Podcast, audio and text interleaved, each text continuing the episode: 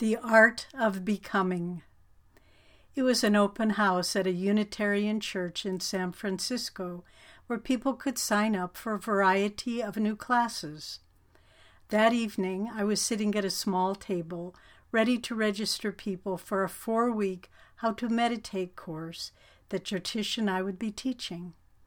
Two well dressed, middle aged women approached my table and enthusiastically asked, what are you teaching? We'll be offering a course in the basic practices of meditation. Would you like to sign up? A little disappointed, one replied, Oh, meditation. We already did that. They flitted away to the next table to see what new fare they could find. We live in an age of extreme restlessness, where the possibilities for new activities and experiences are never ending but the ability to go deep in any one of them is largely ignored. People move from job to job, city to city, relationship to relationship, hoping to find happiness in the new. Too late they realize that outward change does not bring what they seek, but merely repeats a variation of what they thought was left behind. The French have an apt proverb that describes this plus ça change, plus c'est la même chose, meaning the more things change, the more they remain the same.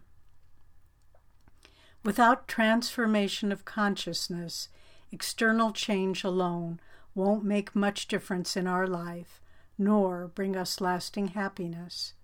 Change may amount to no more than rearranging the pieces on the same old game board, whereas transformation means changing how we perceive the game itself.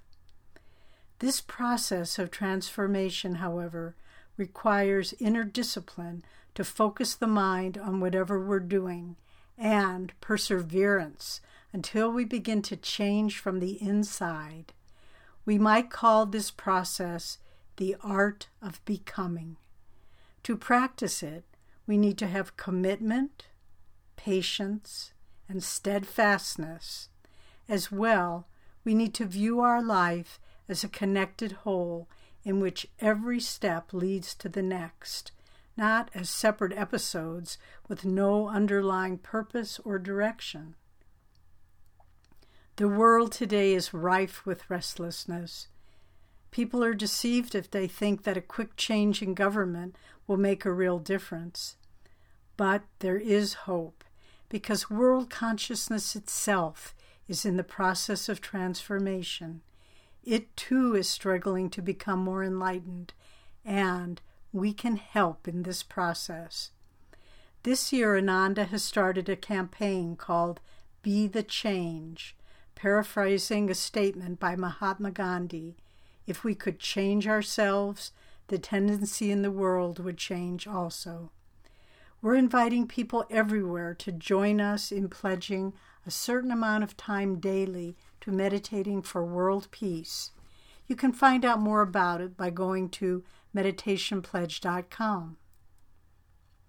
Our potential to transform ourselves and positively to affect the world around us is much greater than we realize. When we abandon our fascination with constant outer change and focus instead on inner transformation, we begin to perceive our true self. This awareness of who we really are can't be found in time's fleeting moments, but rests always in the changeless, eternal now.